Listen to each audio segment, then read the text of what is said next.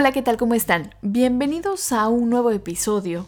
Un episodio en donde he puesto todas las ganas para grabar con ustedes, para arrancar. He prometido 100 veces que quiero hacer un podcast regular con episodios prácticamente diarios, pero es sumamente complicado. A propósito de los de las propuestas de año nuevo, a propósito de los propósitos de año nuevo hay cosas que son sumamente difíciles de cumplir. No sé ustedes, pero una de las más complicadas para mí es, por ejemplo, eh, este tema de comer saludable, de bajar de peso, eh, de, cuidarme. El otro día tuve una conversación con mi, conmigo, con mi cuerpo y decía, querido cuerpo, prometo que te voy a cuidar, prometo que ahora quiero ponerme en forma porque he estado notando algunas cosas que ya pues a mis 35 años empiezan a notarse después del embarazo, etc.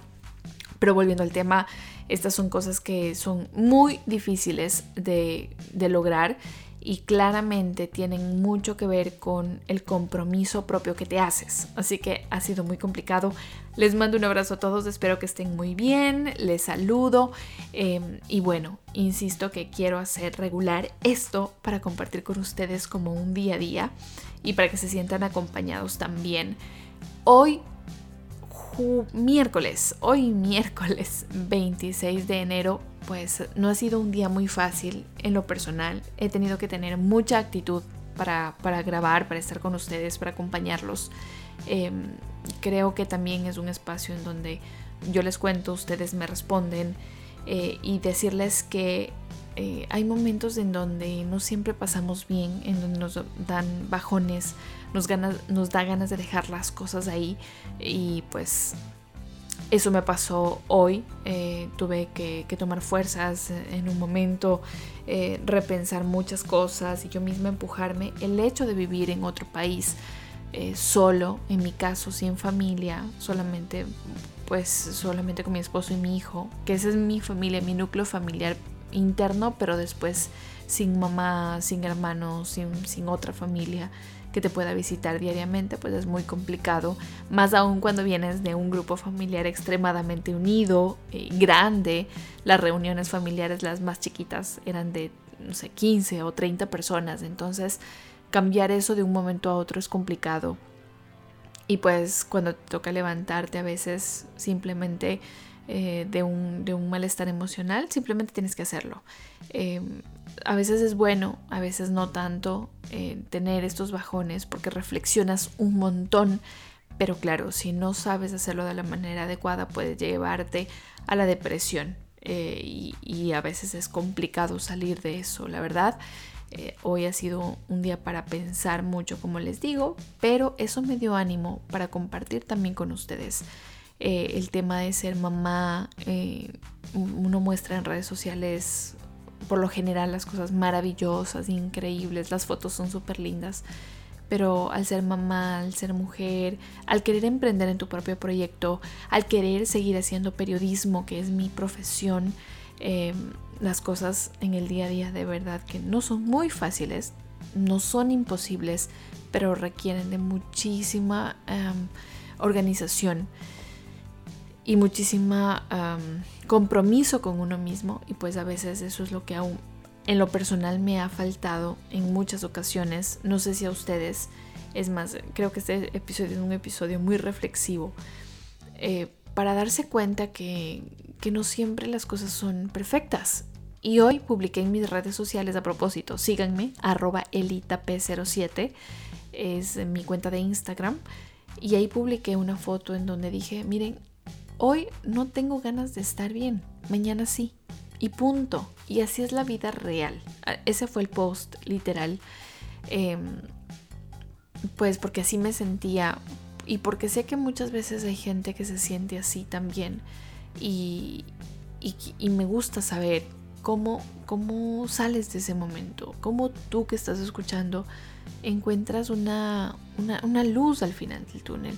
En mi caso reflexiono, lloro, después oro, eh, converso con Dios y bueno, tomo fuerzas y me levanto. Muchas veces hablo con, mi mamá eh, con un par de amigas de otros temas para que me animen.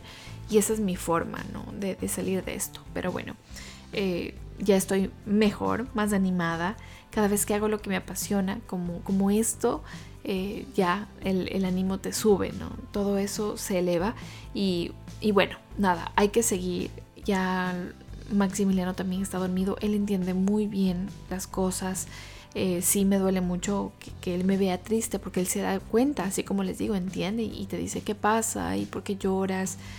Entonces el mismo hecho de detenerlos a ellos pues te obliga a ser más fuerte, ¿no? De lo normal y a enseñarles que bueno, también la vida para ellos tiene que ser así, de altos y bajos y tratar de, sobre todas las cosas, aunque ellos te vean mal, pues tratar de darles la mejor eh, actitud.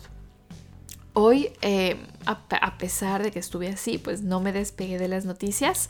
Eh, este, este día fue un día muy importante para definir varias cosas en torno al deporte, en torno al fútbol, porque mañana hay fútbol de eliminatorias en el planeta. Los equipos eh, se están preparando para ir a Qatar. Faltan cuatro fechas nada más para definir quiénes son los clasificados al Mundial. Y en, con la Conmebol en Sudamérica, pues las cosas están súper, súper intensas, la verdad.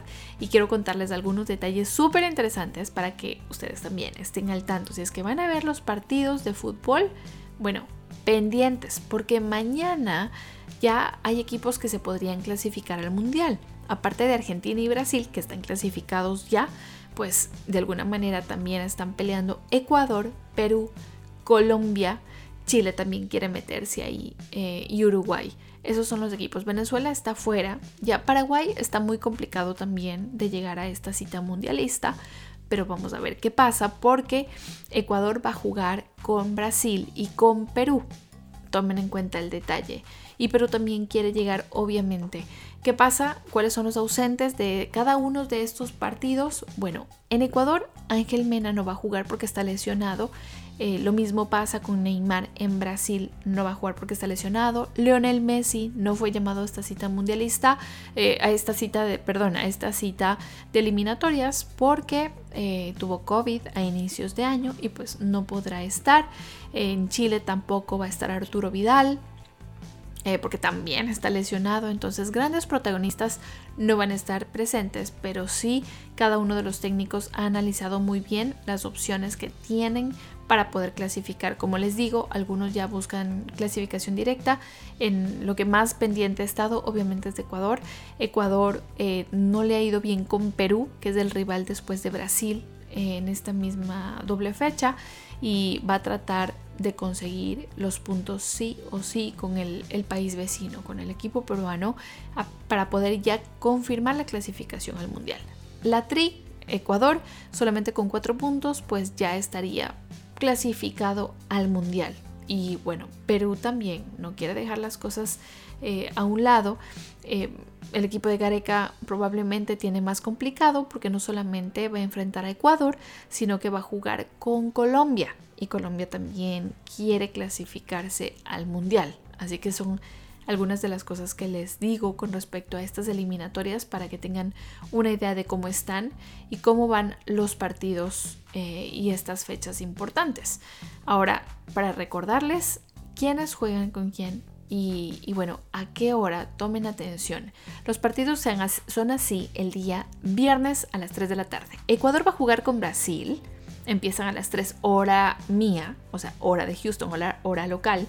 Después va a haber otro partido a las 3 de la tarde también, eh, de la misma hora. Eh, no, perdón, me equivoco. Los partidos empiezan así. Ecuador va a jugar con Brasil a las 3 de la tarde, el día de mañana, jueves.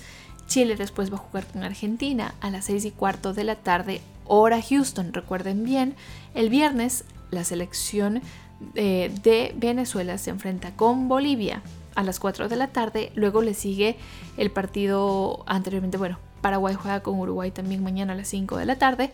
Y el viernes se cierra esta fecha con Colombia, Perú, a las 3 de la tarde. Ya les confundí un poco, ¿verdad? Bueno, hay fútbol entre viernes, eh, jueves y viernes. Y después la siguiente jornada ya será el próximo día martes. Eh, todos los partidos que se definen en esta doble fecha. Así que de esta manera pues los equipos tratan de clasificarse y en la CONCACAF también. Obviamente, México va a jugar con Jamaica mañana a las 6 de la tarde, mañana jueves. Y el mañana a las 6 de la tarde también Estados Unidos jugará con El Salvador, Costa Rica se enfrenta a Panamá, Honduras jugará con Canadá.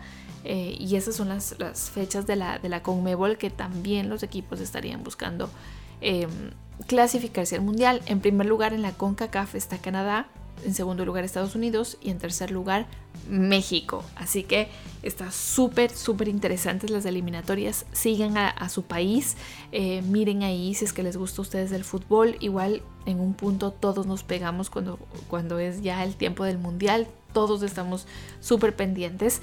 Y aquí en Estados Unidos también empiezan los playoffs del fútbol americano. Cuatro equipos se enfrentan para después pues, elegir dos que se van a clasificar al Gran Super Bowl este 13 de febrero en el estadio Sophie Stadium en Los Ángeles. Así que de verdad los deportes están súper interesantes. Hay algunos lugares en donde se ha confirmado que no hay presencia de público. En Beijing, en China, con los Juegos Olímpicos de Invierno, no hay público rebrote del COVID. En Ecuador solamente se aprobó el 50% del aforo para el partido con Brasil porque los casos están sumamente altos. Así que hay que tener muchísimo cuidado a pesar de que no en todos lados están eh, pues aislando a la gente, no en todas partes están eh, cancelando los eventos o no están o están permitiendo que vayan. Bueno, tengan cuidado y usen mascarilla. Eso es sumamente importante. Oigan, y no quería dejar pasar una curiosidad, y es que siempre en el fútbol se habla de la altura. En el partido entre Chile y Argentina eh, ha habido una decisión por parte de la selección chilena de jugar en eh, Calama, en una ciudad en donde tienen el Cobreloa, uno de los equipos más tradicionales de este país, eh, como, como su, su, principal equipo, ¿no? Entonces la selección chilena y argentina jugarán ahí este próximo partido y Chile quiere asegurarse también estar adaptado a la altura para después viajar a jugar con Bolivia después de este encuentro. Eh, Calama está a 2.400 metros y después tiene que viajar a más de 3.000 metros para enfrentarse con Bolivia. Siempre es un tema eh, muy debatido entre la prensa esto de, la altura, pero miren ustedes, de alguna manera pues Chile quiere asegurarse con Argentina eh, el partido, aunque ninguno de los dos está adaptado a jugar en la altura, y después ir un poco más eh, con más seguridad a jugar con Bolivia. Así que siempre la altura es uno de los temas que se debaten muchísimo dentro del mundo del deporte. Dentro del mundo de los deportes hay un montón de curiosidades más que ya les voy a ir contando conforme pasen los episodios. Eh, por ahora este ha sido un espacio, un episodio en donde ha sido un poco reflexivo, les he contado cómo me, cómo me va el día. Eh, de verdad que fue, fue difícil, pero ya hice un compromiso y lo voy a cumplir como sea.